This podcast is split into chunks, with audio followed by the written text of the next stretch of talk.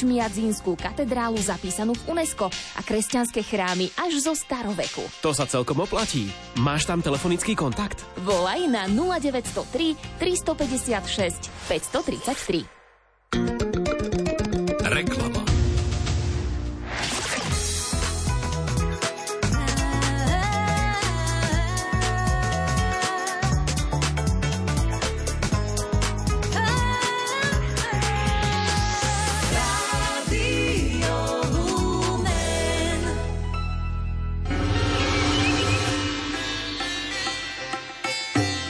Cestovanie a svet. Kilimanjaro je jednou z najvyšších hôr na svete a zároveň najvyššia hora Afriky. Na jej vrchol vo výške takmer 5900 metrov nad morom sa dá dostať turistickým spôsobom, teda bez horolezeckého vybavenia a skúseností. To však neznamená, že by išlo o nenáročný výstup. Práve naopak. Pred tromi rokmi ho absolvoval aj Pavol Sandanus z Kamennej porúby spolu so synom Michalom.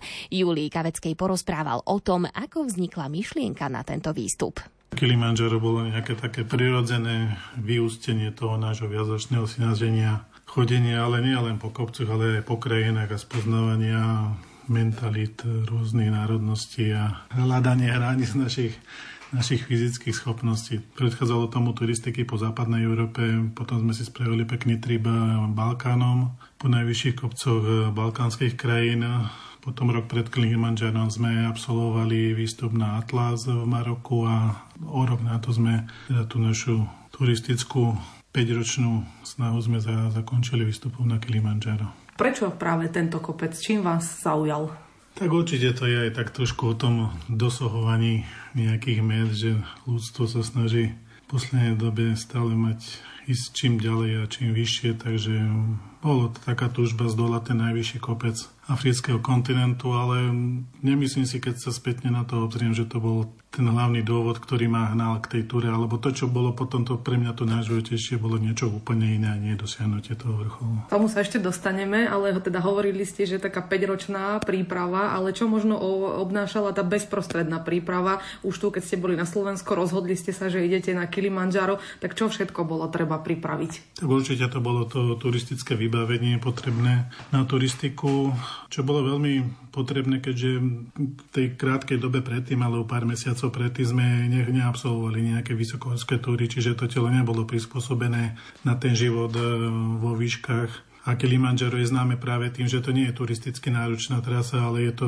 náročné iba z pohľadu prispôsobenia tela na tú nadmorskú výšku, aby telo zvládlo, aby, aby tie plúca udržali ten, ten nedostatok kyslíka. Takže absolvovali sme dvojdňový pobyt so synom v hypobarickej komore pri Topolčanoch a bol to taký trošku hororový zážitok, keďže sme sa ocitli u nejakého pána na záhrade, kde mal zakopanú betonovú pivnicu s rozmermi 2x3 metre, ktoré sme strávili s Michalom 48 hodín v teplote zhruba 15 stupňov pri nejakej sliepnejúcej žiarovke a teda s nedostatkom kyslíka. Ten, ten princíp tej hypobarickej komory spočíva v tom, že sa tam vytvára umyselne nedostatok kyslíka a teda reguluje sa ten nedostatok kyslíka, simuluje sa tým tá nadmorská výška, že telo sa snaží sa trošku teda aklimatizuje a prispôsobiť sa tomu prostrediu. Takže mali ste tam také podmienky ako na Kilimanjare? No trošku až do takej výšky sme nešli. Tuším, že sme skončili na nejakých 4500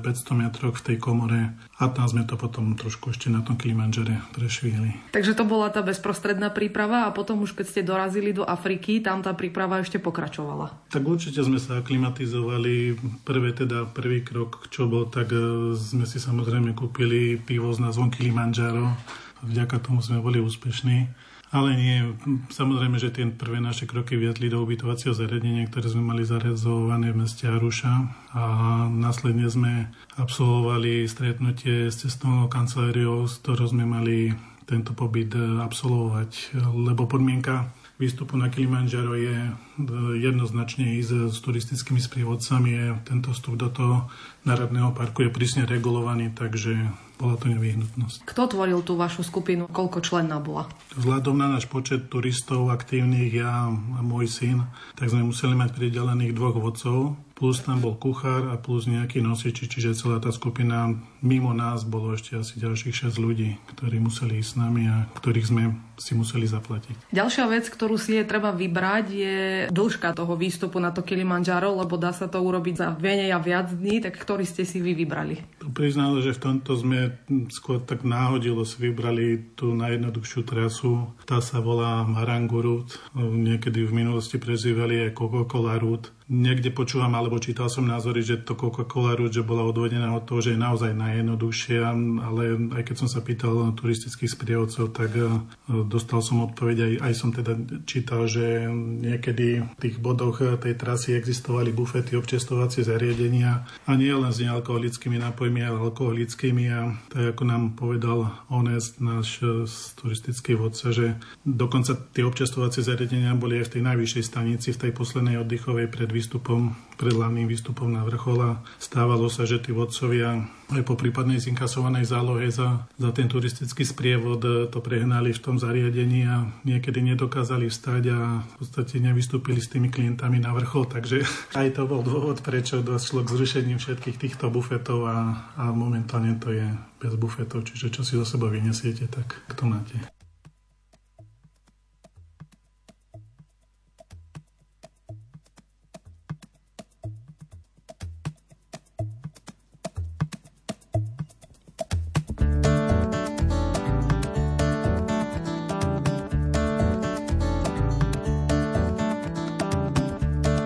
Jibaleno na ye disi bobi mundumbu. Tambula jibaleno na ye kimabobo mundumbu. Lambola jibaleno na ye disi bobi mbale banatambula jibaleno na ye songa nsima wele kokomo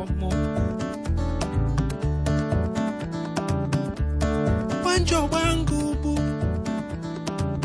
ngasula bwasela bebe. Diwala la bila bukatela bwa bane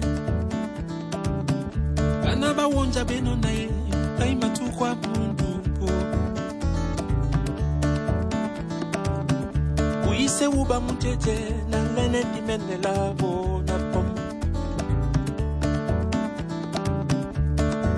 titi body wo lokatama mpo maba lotema etongo lowobonyonga madiba lokatima mpo maba lotimbikatama mpo malalo elotema etete na munja. Lowobonyonga madiba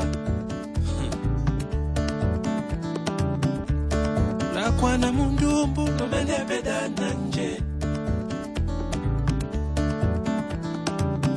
tambula jibaleno na sima katamu akata mungongi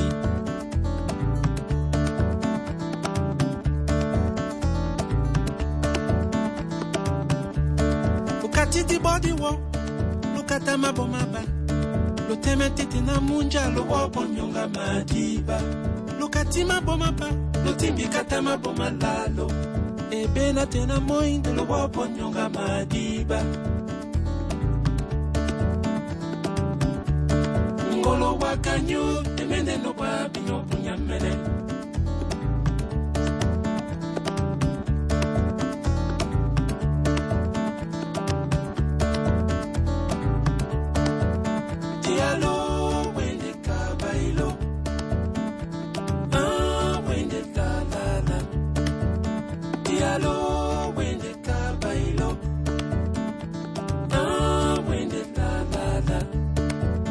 nde tosongo bailo punda tano konda.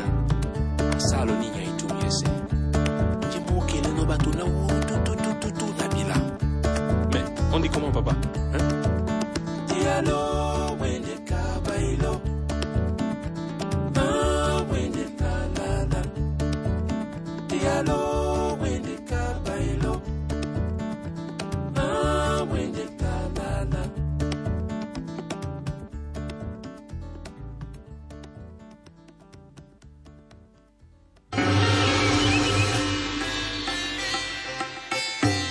Cestovanie a svet.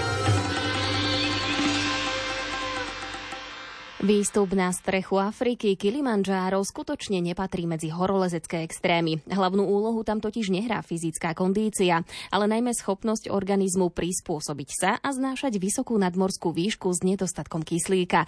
Ako Júlii Kaveckej povedal Pavol Sandanus, pomôcť s aklimatizáciou organizmu má aj dĺžka samotného výstupu, ktorý si, ktorú si každý turista zvolí sám. Bol to 6-dňový výstup, pričom na vrchol sme sa dostali 5. noc ráno o 7 hodine pričom e, bol tam jeden deň, kde sme strávili e, dve noci na jednej úrovni, aby sa to telo zase opäť trošku prispôsobilo. Bolo to v výške približne 3400 metrov, kde sme prespali jeden, teda dva dní a dve noci a ten jeden deň sme strávili nejakou turistikou v okolí jednoducho. Čiže ten výstup spočíva v tom, že každý deň prejdete nejakú časť, potom ste v nejakom tábore, teda neviem koľko tých táborov bolo, skúsme si postupne ich prejsť, teda ako vyzeral ten prvý tábor, kde ste prišli, v akej výške bol?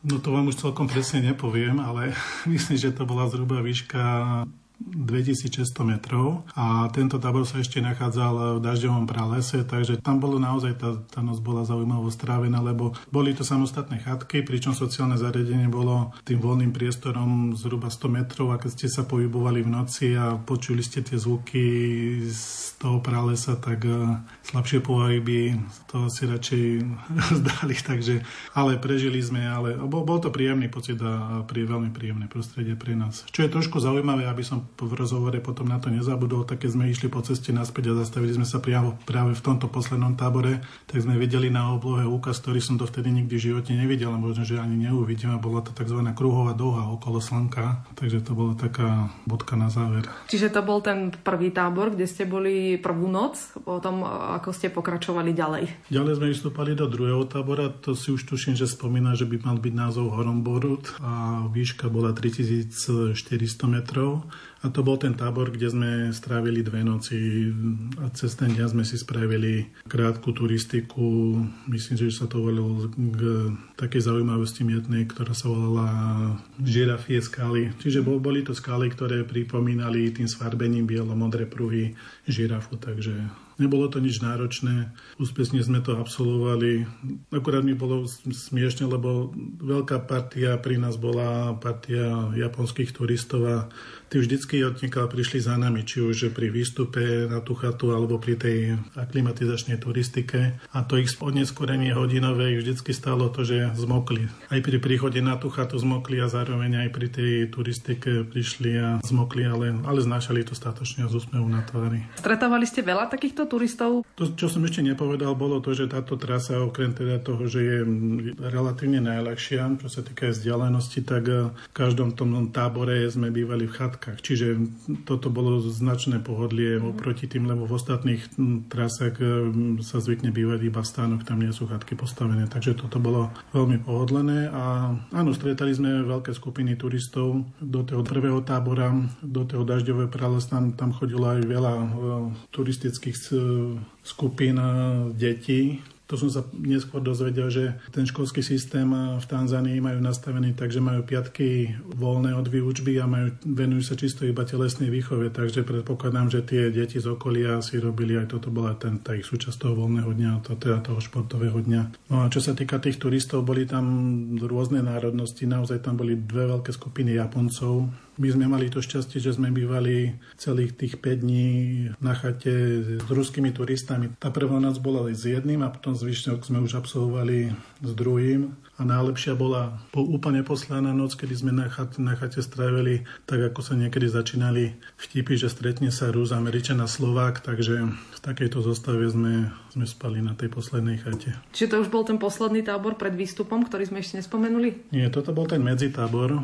A potom po tej druhej noci absolvovanej v tomto tábore sme pokračovali v ďalšom výstupe a dostali sme sa do tábora v nadmorskej výške 4700 metrov. To bol ten posledný tábor už, z ktorého sme absolvovali následne ten finálny výstup na, na vrchol. V tomto tábore sme vlastne strávili už iba ten odpočinok a ten predpokladaný čas e, začiatku výstupu bol okolo polnoci, jednej hodiny ráno, s tým, že sa očakávalo, že na ten vrchol sa dostaneme o nejakej 6-7 hodine. Že na východ slnka? Áno, zhruba. Tak sa väčšinou tie vysokohorské výstupy robia, aby sa aj minimalizovali nejaké dopady búrok, ktoré sa väčšinou už potom kopia v poobednejších hodinách a aby sme sa vyhli aj tým slnečným lúčom, ktoré takisto odoberujú energiu. Pomohla tá hyperbarická komora ten, tá príprava, alebo mali ste vy možno počas toho výstupu nejaké krízy? Tak aspoň psychicky pomohla určite, ale musím povedať, že sme mali vynikajúcich horských vodcov až, až na ten posledný úsek, kedy si myslím, že precenili naše schopnosti. Vyrazili sme z tej poslednej chaty na ten výstup až ako úplne posledná skupina. Všetci vyrazili hodinu pred nami a teda aj nedali nám vydýchnuť po výstupe tým kráterom. Takže ostatní chodili to po, po krateri hore a my keď sme ich dobehli a nechceli sme sa zdržovať, tak sme, tak sme si tú cestu skracovali. A myslím, že aj to bol dôvod, že keď sme sa dostali na hranu krátera, to ešte bolo stále 200 výškových metrov e, do cieľa, tak e, od toho úseku sme začali mať problémy s dýchaním a tých posledných 200 výškových metrov bol naozaj problém zvládnuť a udýchať. Čiže mali ste možno aj také niekde takú myšlienku, že vrátiť sa, či to nepripadalo do úvahy? Ale určite áno, ja som predo mnou kráčal môj syn a v živote som ho nevidel e, prepletať nohami a bol na tom horšie ako, ako ja, takže toto, toto bolo pre mňa ako také veľké, s veľkými hubami som na tom hľadil. Takisto som kutikom oka stále pozeral na vodcov, že, lebo ne, nevedel som, či je normálna tá pichajúca bolesť v plúcach a tá obrovská námaha, lebo každých 4-5 krokov sme museli zastavovať, e, nadýchať sa a zase pohnúť sa kúsok ďalej, takže bolo to ťažké. No. Viacerí, ktorí boli na tomto výstupe, hovoria, že dôležité je teplé oblečenie. Je to pravda? Veľmi záleží od počasia. My sme mali počasie výborné, bez vetra, takže v našom prípade sa nedá povedať, že by bol s týmto problém.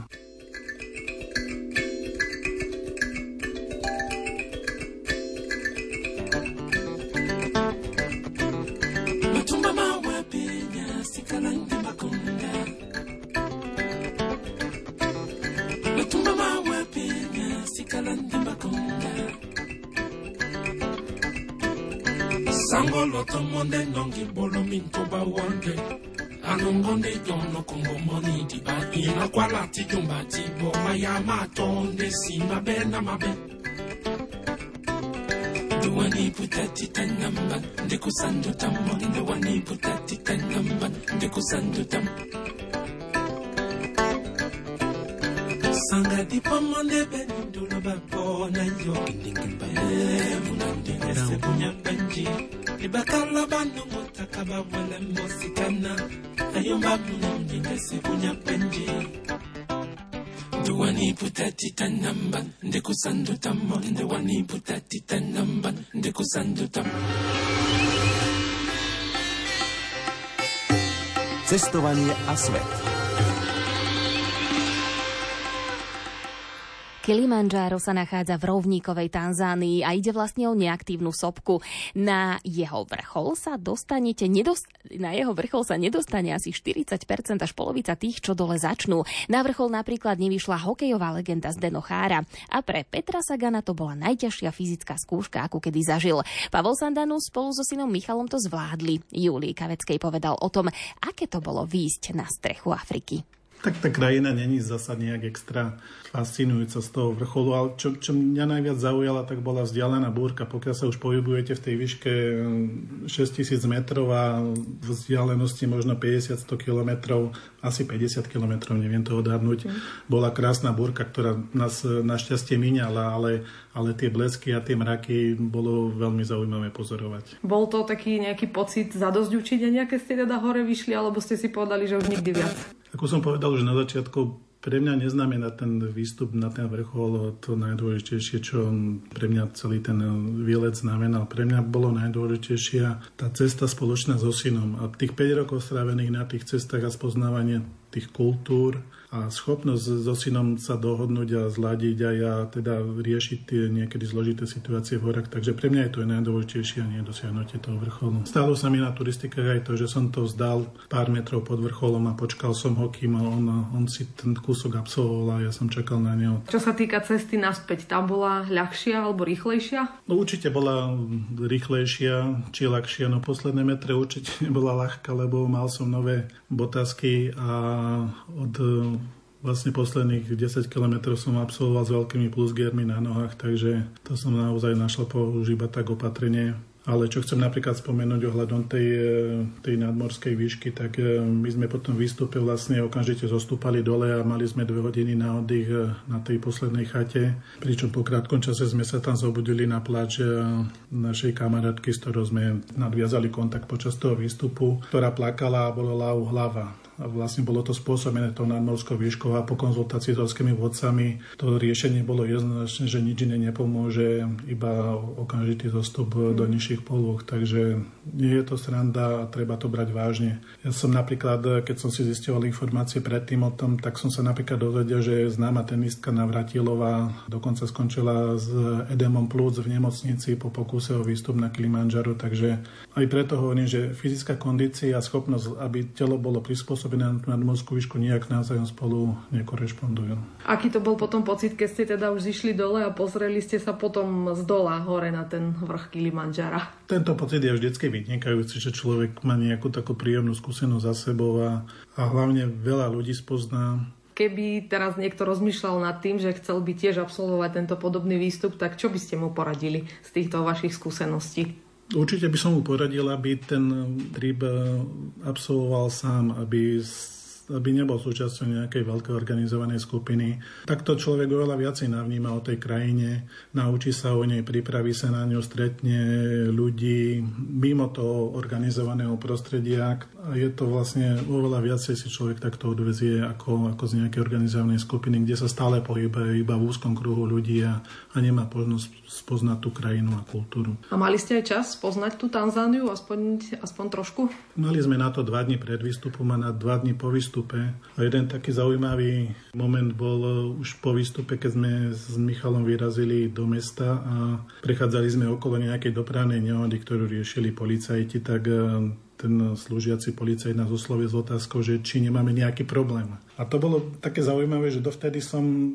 nemal žiadne obavy, ale po otázke toho policajta, ktorý mal u nás nejaké potenciálne obavy, že či, či tak vo mne zrazu začal kričiť taký nejaký semienko pochybnosti, že, že by sa nám to mohlo aj niečo zle stať, že nebodaj tí ľudia by mohli byť e, nevľúdni, ale, ale naozaj to bolo neopodstatnené. Po ceste naspäť sme mali prestupovú stanicu v Amsterdame. Leteli sme z Kilimanjara do Amsterdamu a tam sme celý deň strávili, zase večer sme mali odlet a keď sme ráno o 7 vystúpili na letisku v Amsterdame a stačilo nám obyčajných 10 dní strávených v Tanzánii. Keď som videl tých ľudí nervózne stojacich ráno na stanici metra, každý bol nervózny, poťukával, hľadel do telefónu, tak zrazu som, ja som nikdy v živote nezažil taký civilizačný šok ako tam a vtedy a naozaj vo mne skršla myšlienka, prečo žijeme tak, ako žijeme. Tam v tej Tanzánii sa nikto nenávil. Je pravda, že tí ľudia boli chudobní, ale boli šťastní rovnako, asi možno šťastnejší ako my a my žijeme úplne iný život a neviem, či to je ten najsprávnejší. Samozrejme, že keď človek sa vráti domov, tak zase nabehne do toho idúceho vlaku a a žije tak ako ostatní, ale, ale len tá vedomosť, že sa dá žiť aj ináč, tak to je veľmi dôležité. Aké sú vaše ďalšie plány? Kilimanjaro ste si už teda splnili, tak čo ešte je niečo také vo výhľade? Momentálne asi nie. Kilimanjaro bolo asi také posledné. Áno, a ja som taký chamtivec, že chcel som si zaknihovať, že som sa so synom dostal na dva najvyššie vrcholy kontinentov, aj keď ten Mont Blanc zase je iba najvyšší vrchol západnej Európy a nie celej Európy, tým, tým je Albrus. Takže, ale mám takú nejakú čiarku niekde, že som so synom tieto dva vrcholy zdolal a, a to je pre mňa úplne dostačujúce. Pre mňa je oveľa dôležitejšie hovorím spoznanie tej kultúry.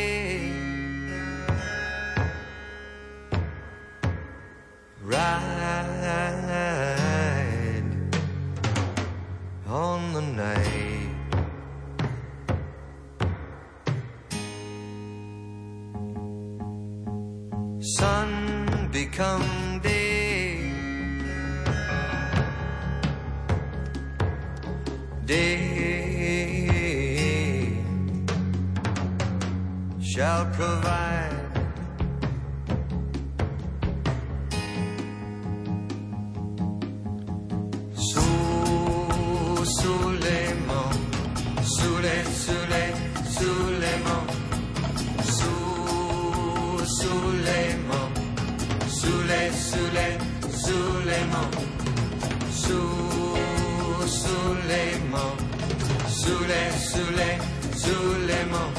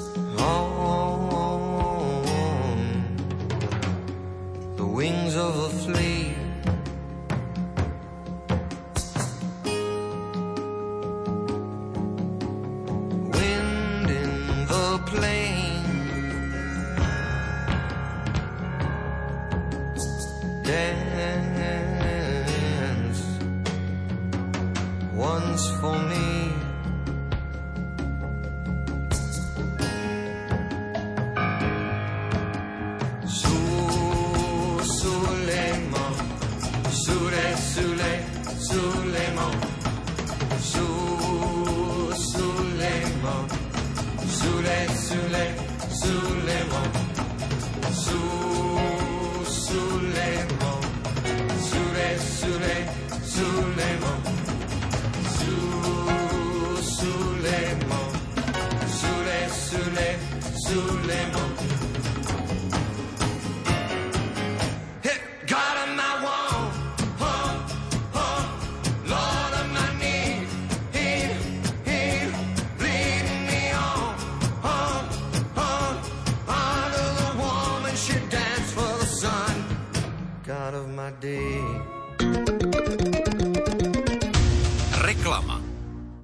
Originálna glazúrovaná keramika vyrobená na Slovensku.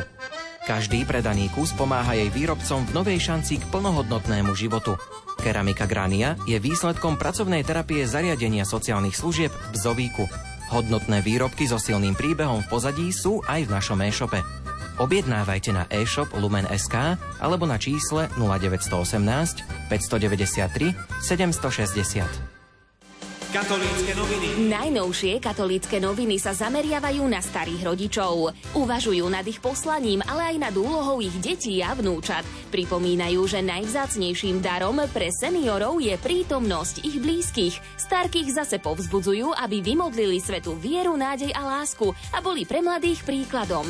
Katolícke noviny. S americkým biskupom so slovenskými koreňmi Larrym Jamesom Kulikom hovoria o rodinných vzťahoch i láske k Slovensku. Približujú svätého Šarbela, ktorý bol síce počas života neviditeľný, no po smrti Bohom oslávený a pozývajú preskúmať aj starúčký Hanigovský hrad. Katolícke noviny. Tradičné noviny súčasného kresťana.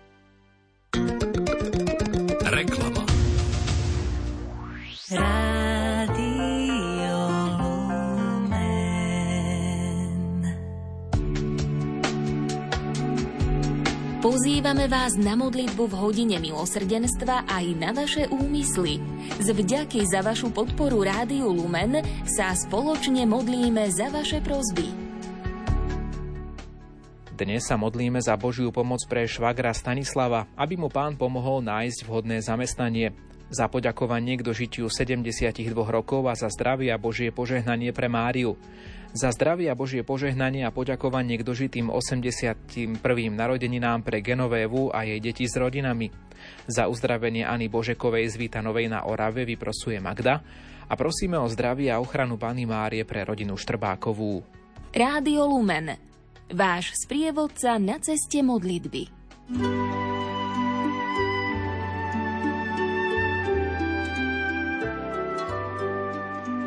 Pán Ježiš povedal svetej sestre Faustíne, vždy keď budeš počuť, že hodiny odbíjajú tretiu, ponáraj sa celá do môjho milosrdenstva. Neskôr počula jeho prísľub. V tejto hodine nič neodmietnem duši, ktorá ma prosí pre moje umúčenie.